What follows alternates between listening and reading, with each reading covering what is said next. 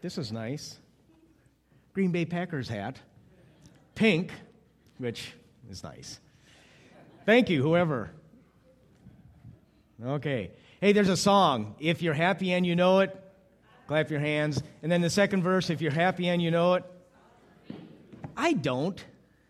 Do you stomp your feet when you're happy? When I see someone stomping their feet, they're usually not happy, especially if they're three years old. Anyway, when I'm happy and I know it, I tend to do a lot of things, but one thing is sing. And when Jesus' birth is announced, people sing. It's good news. So we're looking at the songs of Christmas, three major songs by three major characters Zechariah, Mary, and then Simeon. And when they receive the good news, they don't clap, they don't stomp their feet, they sing. And did you know that God sings? Zephaniah 3:17 The Lord your God is with you the mighty warrior who saves he will take great delight in you in his love he will no longer rebuke you but will rejoice over you with singing. Now last week we looked at the song of Zechariah the father of John the Baptist in uh, Luke 1 Today's Mary and then Christmas Eve on Tuesday we'll look at Simeon. Mary's song is the first song ever sung because of the birth of Jesus. And what's amazing about her song it is so theologically rich and it's sung by a girl who's probably 14 or 15 years old. Most Protestants have not appreciated Mary like we should, probably an overreaction to the Catholic view. Uh, uh, but I just want us to come out of this with a greater appreciation of this young mother. Luke 1:26 it says in the 6th month of Elizabeth's pregnancy God sent the angel Gabriel to Nazareth a town in Galilee to a virgin pledged to be married to a man named Joseph a descendant of David. The virgin's name was Mary. The angel went to her and said, Greetings, you who are highly favored. The Lord is with you. Mary was greatly troubled at his words and wondered what kind of greeting that might be. But the angel said to her, Do not be afraid, Mary. You have found favor with God. You'll conceive and give birth to a son, and you are to call him Jesus. He will be great and will be called the Son of the Most High. The Lord God will give him the throne of his father David, and he will reign over Jacob's descendants forever. His kingdom will never end. How will this be, Mary asked the angel, since I am a virgin? The angel answered, The Holy Spirit will come on you, and the power of the Most High will overshadow you. So the Holy One to be born will be called the Son of God. Even Elizabeth, your relative, is going to have a child in her old age, and she who is said and, and she who is said to be unable to conceive is in her sixth month. For no word from God will ever fail. I am the Lord's servant, Mary answered. May be to me as you've said. Then the angel left her. When Gabriel comes to Mary and gives her this news about having a child, obviously there's a lot of good news involved, but it's not all good news because she's not married. And she, she would be an unwed, pregnant teenage girl, and it was not a friendly culture for that. Joseph could reject her. According to the Torah, someone in her condition was supposed to be stoned, uh, stoned to death. And for sure, she would at least be the subject of rumors and ugly gossip and speculation. Nazareth was a small town, and that's the way small towns usually work. Plus, if this child of Mary's was in some sense to be a king or a Messiah, then there would be danger from other kings. And as it turns out, sure enough, there was a king named Herod, and he was not pleased to hear that this king had been born. And so Mary had to run for her life. And she begins married life in exile as a fugitive, pregnant, away from home in a foreign country with a foreign language, away from the people she loved in a strange country of Egypt. Heavy stuff for a 15 year old. And in a very real way, she suffered for the Messiah way before he ever suffered for her. But her whole demeanor is, and I'm reading this from the Revised Standard Version I am the handmaid of the Lord. Let it be to me according to your word. She submits to God. Now, there's a song most people don't associate with Christmas. I want to see if you remember this one. Go ahead and play it.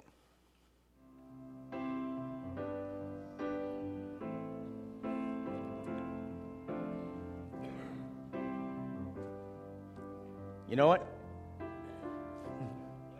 Yeah. Myself in times of trouble, Mother Mary comes to me, speaking words of wisdom, let it be. Okay, thanks. Beatles, let it be. Anyone know the year? 1970. 1970. Okay. How many of you were alive in 1970? Okay. I was four. Okay. That's a lie. Among other things, among other, other things, that song is actually a reflection of this passage in Luke 1, obviously. He says, When I find myself in times of trouble, Mother Mary comes to me speaking words of wisdom, let it be. See, that's what Mary says when she hears these words from the angel let it be to me according to your word. Mary goes on to sing the first song of Christmas. Mary's song is sometimes called the Magnificat because in Latin it starts with that word. My soul magnifies the Lord, or the NIV says, My soul glorifies the Lord. Everybody's soul magnifies something. That's part of being human. To magnify something is to give it an extraordinarily large place in your life. Uh, your mind wanders to it when you have nothing else to think about it. Your desires are, get shaped around it. Your identity gets tied up in it. Your joys and your sorrows are all wrapped up in it, whether, whether you're getting more of this or less of whatever you magnify. And we all magnify something. It's part of our condition, it's the way we were created. So Mary magnified the Lord. And uh, if you want to turn your Bibles, Luke 146 is where the song begins. And as we read this, I want us to remember this is a teenage, unwed, pregnant girl, going to be a fugitive, and none of it's her fault. What would you sing? Here's her song. Mary said, My soul glorifies or magnifies the Lord, and my spirit rejoices in God my Savior, for he has been mindful of the humble state of his servant. From now on, all generations will call me blessed, for the mighty one has done great things for me. Holy is his name. When I first looked at this, the thing that jumps out, first of all, the joy, the confidence, and I wonder why. Because if anyone has reason to worry and stress and complain and maybe even be angry with God, it would be Mary. And the other thing that jumps out is the main character of this song. The focus is the Lord. My soul magnifies the Lord. My re- spirit rejoices in God, my Savior, for he has been mindful. The mighty one has done great things. And you look at the rest of it, it's all about God.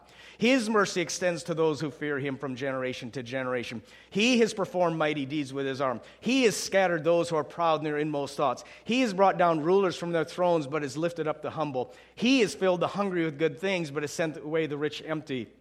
He's helped with his servant Israel, remembering to be merciful to Abraham and his descendants forever, for even as he said to our fathers. His mercy, he performed, he lifted up, he's done this, he said, he helped. There's two approaches to life, folks. And depending on which approach you take, it's going to make all the difference in everything else in your life.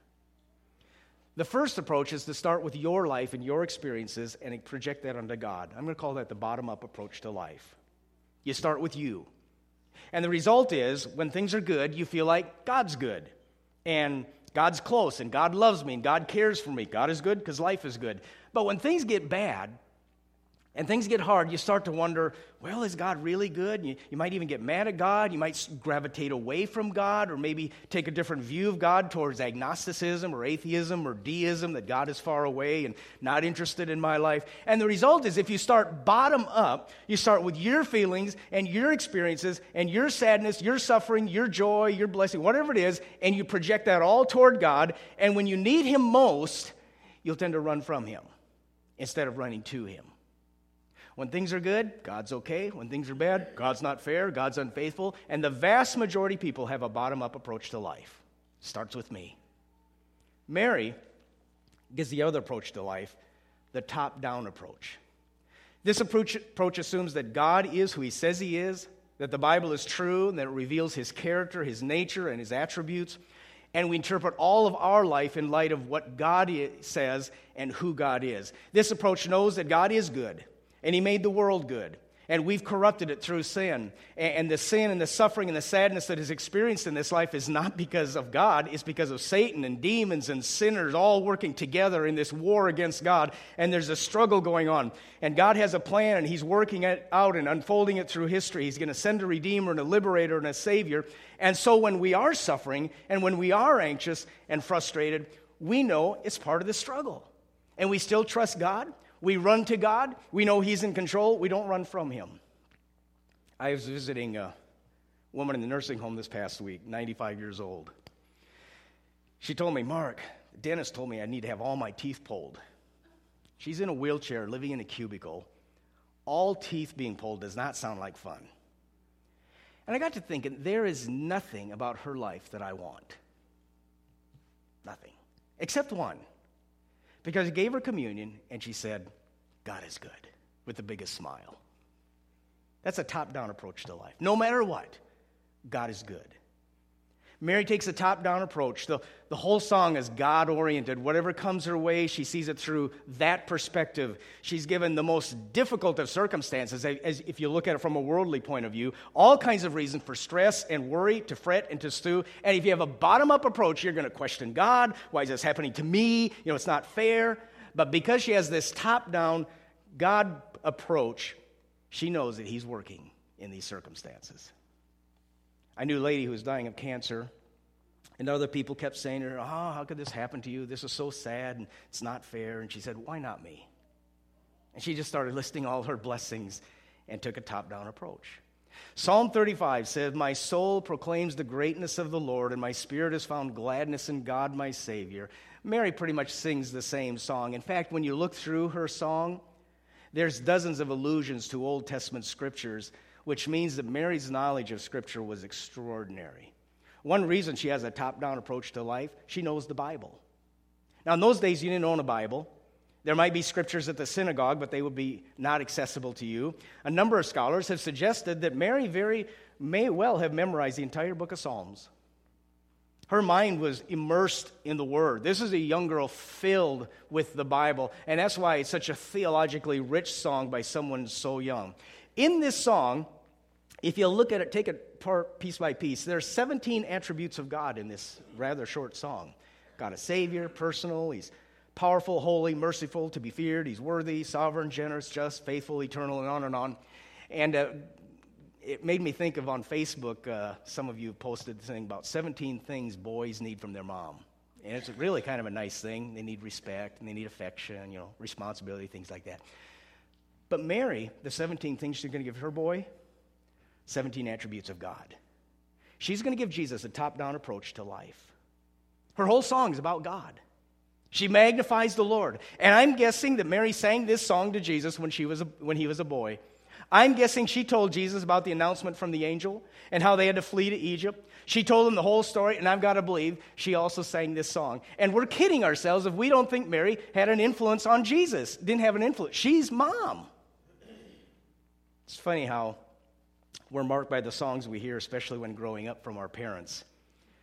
Even parents can't sing well will often sing to their kids, sometimes goofy songs. I remember doing silly songs from daddy.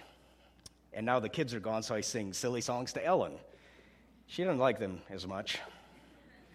Ellen was telling about selling the melon, and there's no telling, and then she married a felon, and uh, anyway, weird stuff like that. Anyway, I'm not a felon, but we're influenced by the songs we hear from people in our lives, especially the people we love when we are young. Mary had a song. I've got to believe she sang this song to her son or something like it, and she was teaching Jesus a top down approach to life. In so many ways, Jesus later becomes this song. I mean, he, he enacts it. Jesus is Mary's song come to life. Another theme in this song the humble will be exalted, the proud will be brought down.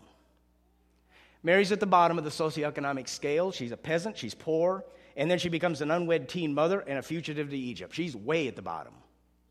And what happens to her as she sings is what God does all the time. Those who are humble and those who fear the Lord will be lifted up. Those who are proud and arrogant will be brought down. Do you ever get tired of arrogant politicians? Yeah, If you had enough of that, I mean, gag, you just want to scream. Well, in Mary's day, it wasn't much different. The most important man in the world was at least the world thought, was Caesar Augustus, the emperor of Rome. He'd been adopted by Julius Caesar, and when Julius died, Julius was declared to be a god, so Augustus was the son of God. Interesting. On ancient Roman coins, you'll actually see that phrase, son of God. When Augustus seized power, he ended the civil wars that were ripping Rome apart. And you might remember Mark Antony and Cleopatra and those battles. And so they said Augustus was the bringer of peace and what became the Pax Romana, the peace of Rome. And because he did this, he was called the people's savior. The word is soter in the Greek. And because of this, his reign was declared throughout the empire as good news, or the gospel. Rome had a gospel. There's an inscription from the ancient world right around the time when Mary would have been a little girl, and this is what it says about Augustus by sending Augustus as a savior for us and to those who come after us to make war to cease, that is, to bring peace, the birthday of the God Augustus was the beginning for the world of the good news that has come to men through him. That sound familiar? It's amazing. The exact same terminology is used of Jesus' birth. And I don't think that's an accident. It's precisely to show that we got two kings here. We got the emperor and we got this baby. And a system is going to be overthrown. It's what it's saying. A way of life is going to be challenged. Very powerful rulers and their values are going to be defied because the real Son of God, the real Savior, the real peace bringer is coming with the real good news. The humble will be lifted up and the proud brought low. So the Magnificat is more than just a little nice little religious Sunday school song. It's more than harmless words of devotion, it has some dynamite to it. I mean, she's using the language of revolution and protest. He's scattered those who are proud. He's brought down rulers from their thrones. Let me tell you a secret rulers don't like to hear those kind of songs. He, was, he has filled the hungry with good things, but has sent the rich away empty. Rich people don't like to hear those things. In our day, this world be called, this would be called sticking it to them. And it's done here by little Mary. E. Stanley Jones, preacher from a long time ago, wrote, the Magnificat is the most revolutionary document in the world. In fact, in the 1980s, the government of Guatemala banned any public reading of Mary's Magnificat because it was too politically subversive. This is Nelson Mandela stuff.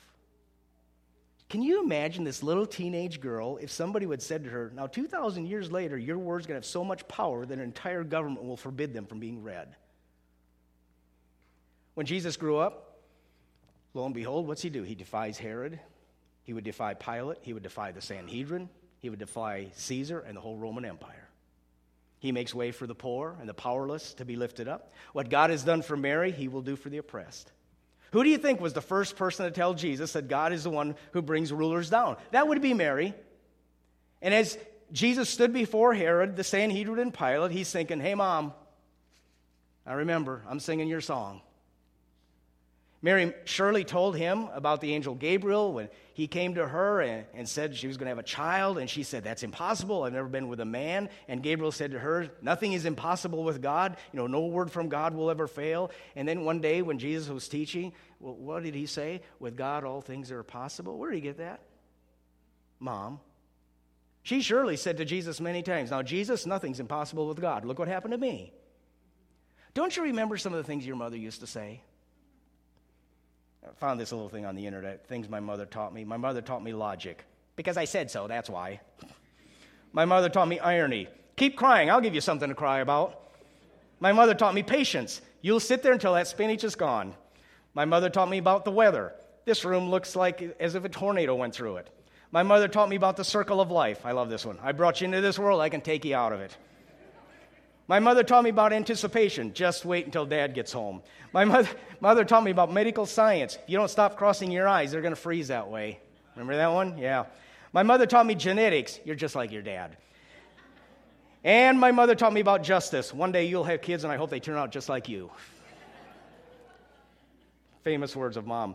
Well, one day Jesus gave a talk, and actually, it's the most studied, most remembered talk in the history of humankind. It's called the Sermon on the Mount. And when he began that most remembered talk in history, he starts by saying, Blessed are the poor, blessed are the meek, blessed are the, those that mourn, those that are persecuted, the pure in heart. Same stuff that's in this song. Hey, mom, I'm singing your song. One of the central characteristics of Jesus' teaching about kingdom life is sometimes called the great inversion. The last will become first, and the first will become last. And the great inversion may be the central theme of this song. It's all about God. And in God's kingdom, all the messed up, junked up, dark values and systems of this world will be challenged, defied, and overthrown. The least will be the greatest, and the slaves will be on top, and those who give their life will end up receiving life. One day, Jesus was teaching, and there was 5,000 people there. It was a poor culture, and most of those people were hungry, so Jesus said, I'll feed them all. Just like Mary sang in her song, God fills the hungry with good things. Hey, Mom, I'm singing your song. I'm filling the hungry with good things. This time of year, we see guys dressed up in Santa outfits, ringing bells, collecting money so the hungry can be filled with good things. That was Mary's song. Some of you have the spiritual gift of shopping. You're quite good at it. And you've wondered, how can I use my spiritual gift of shopping for Jesus? Well, Angel Tree is one way you've used your gift of shopping to fill the hungry with good things. Some of you have the spiritual gift of gab. You talk really well, sometimes too well. How do you use it? You can go to, some of you go to the nursing home and gab. You fill the hungry with good things. Or you visit with people on Sunday morning and make them feel welcome. You fill the hungry with good things. And I wonder, surely she said to Jesus, Jesus, when I heard about your birth, I said, Let it be according to your word. Let it be.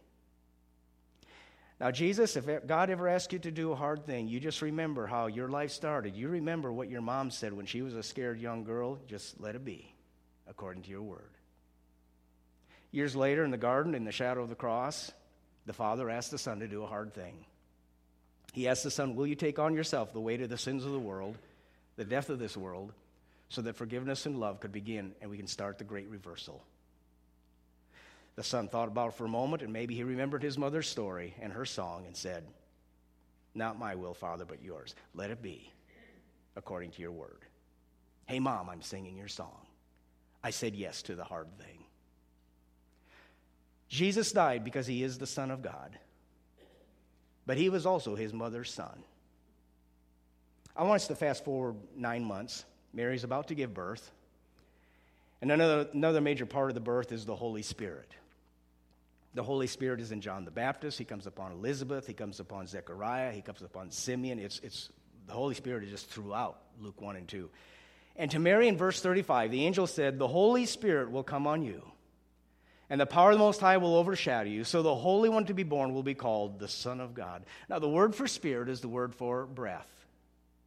And there's another song, you'll all know it, and I think it beautifully conveys what Mary's song might have been after the birth of Jesus.